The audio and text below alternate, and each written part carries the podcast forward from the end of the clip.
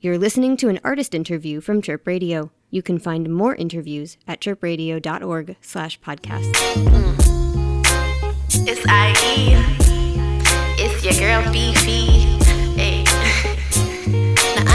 Fucking with no one and they ain't with me. I got the vision in the works that they just can't see. I'm manifesting and finessing like a real OG. About to go crazy on these real OC.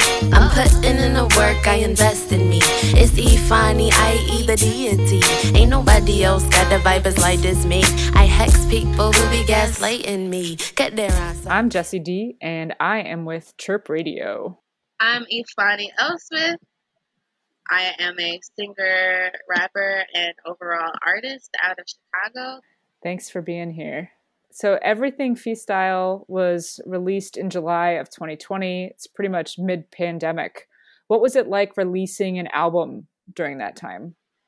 It was surprisingly really rewarding. I was a little worried about dropping a project during the pandemic.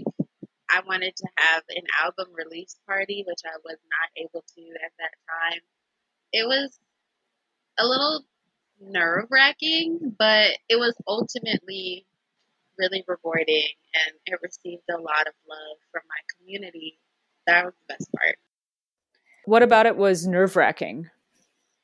Well, okay, so I had been working on this project for about two years. So I, started working on it, and I was finally able to roll it out in 2020. And so, okay, I want to say between the end of 2019 and the beginning of 2020, like I had planned to get it out between that time. So I had been posting and, and promoting a couple of the songs. So the last song on the album, EXO, I wrote that in 2018 and I had started performing it like right away. So I had already been performing that song at all of my live shows long before the album came out, long before the song even dropped. So I had just been telling people, "Oh, it's gonna come out. It's gonna come out this month." Then the, that month would come, and then I'm like, "Oh, it's gonna come out the next month." that just kept it, it. just kept script just kept being repeated. I had to keep saying that because I, I thought it was going to come out before it did. So I said it would be out in April. There's actually an article out there where I, I did an interview and I said my album would be dropping in April of 2020, and they put that on the article. And then I didn't end up dropping it. That's what was very nerve wracking about it. That's what made it nerve wracking. I feel like I put pressure on myself by telling people when it was going to come out, even though I didn't really have all of the pieces together. I was just, you know, putting them together as I went, doing the best I could.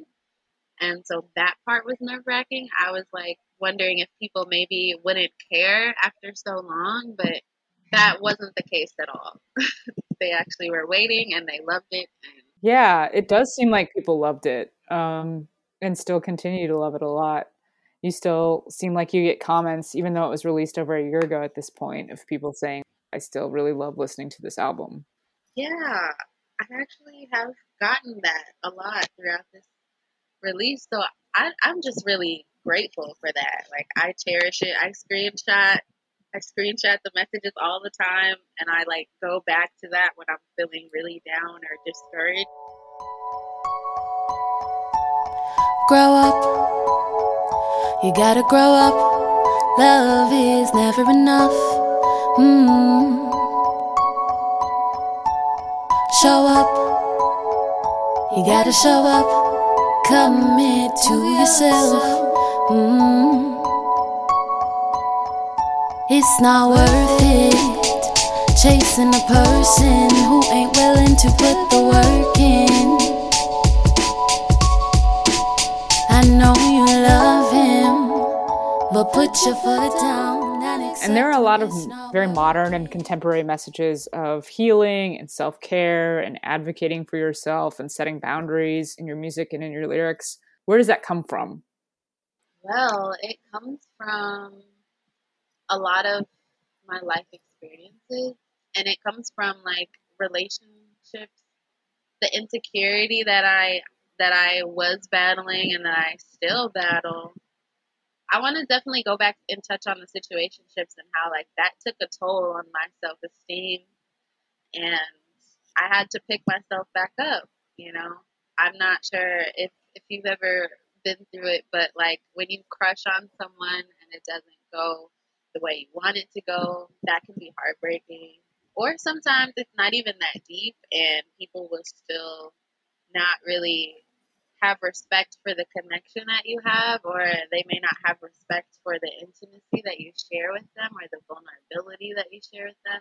In that moment, it kind of feels like a piece of you has been taken away, and so you have to, or, or so I had to nurse myself back to normal. I had to be there for myself. Um, I was the only one that I could confide in for real.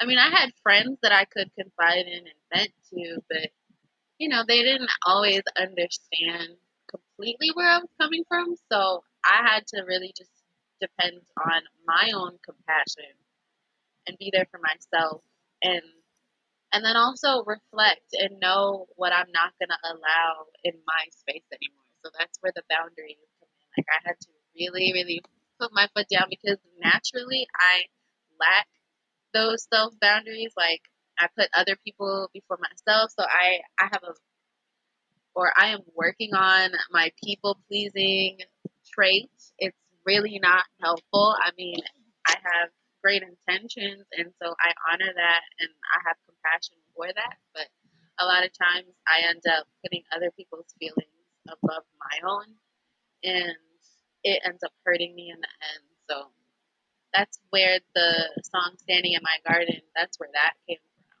so there's a line in Phi style that's fuck being nice, being mean is pretty healthy. Is that where that comes from? Like that that setting of boundaries? Yeah. Another is just that I'm a very nice person. And a lot of times I hold my tongue for the sake of other people's feelings. Because one thing that I've noticed about myself among the years or along the years, I mean, I, since I'm so nice and so sweet to people that when I am being a human and I just and I'm not being nice or I, I really you know because a lot of times we all we all get irritated we all get annoyed we all go through things. So there will be times where I'm not feeling nice and I'm really just I'm going through it and I'm just being straightforward or I'm being blunt and it's just like I, I so easily hurt people's feelings. Like I don't even have to be blunt actually. Like I just will say the truth. Like when I'm when I'm just being honest, like completely honest and but I'm not being nice about it, it's almost as if I'm like the villain all the time or like as if people, you know, react to me as if I'm so out of pocket or if I'm so rude and it's like I'm really not. I'm just not being overly nice. And that is very, very frustrating. So that's where that that's where that line came from. Because it's like when I'm not being overly nice, I can be pretty ruthless um, or pretty brutal with my honesty. And I hate I just hate watching the reaction. A lot of times I get the shorter end of the stick because I'm overcompensating for people's feelings. So when I wrote that mm. line, it's like being mean is pretty healthy sometimes. Sometimes you have to have to you have to be real. You can't be nice about everything. No more being a people pleaser, giving power to those who don't need it. Hey, cause it ain't gonna make them love me neither. Use me or leave me, and I don't want either. You know I'm taking back what's mine.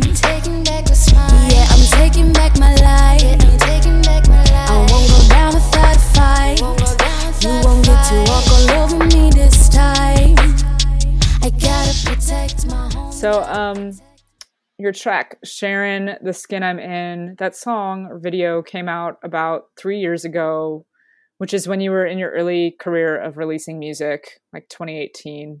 Can you tell me about Sharon Flake's book, The Skin I'm In, and how it inspired you to write this song and what it's done for your artistic career? But it's about this young black girl and she's a dark skinned girl. She's in seventh grade and she's bullied for the color of her skin. And like, and even when I wrote the song, I hadn't read the book or come across it recently, I just always remembered what I felt, and I always remembered that those characters just had these struggles that were tied to the color of their skin. And also, like, I think at the time I was just really, really um, vigilant when it comes to the media and how they portray dark skinned black women who are celebrities and how they portray light skinned black women or how they portray other women of color who are of a lighter skin tone. I felt at the time that there's always this negative connotation when it comes to the black women who are darker skinned. Like I felt like they were always labeled as like the angry black women and how those characters had different struggles, but a lot of it was tied to their skin color. So I just wanted to tie the two together. Felt like her books always made me feel affirmed. Like I was like, yeah, this is what it's like. This is what it's like every day. So I kind of wanted to take that perspective. And so that's why I called the song Sharon. And that's why it was kind of like me calling out to her, like, let, let these people know, like, what it's really like and, and what turmoil they are really causing onto, onto our mentals by perpetuating this colorism in the media. Yeah. Ooh.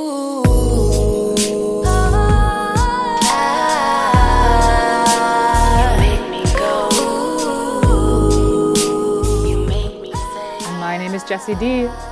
I am with Chirp Radio. Thank you so much for joining me today. Thank you for being with me and Jessi D today. All day. Ooh. What we can play. Won't you let me, let me, let me be? This has been an artist interview from Chirp Radio. You can find more interviews at chirpradio.org slash podcasts.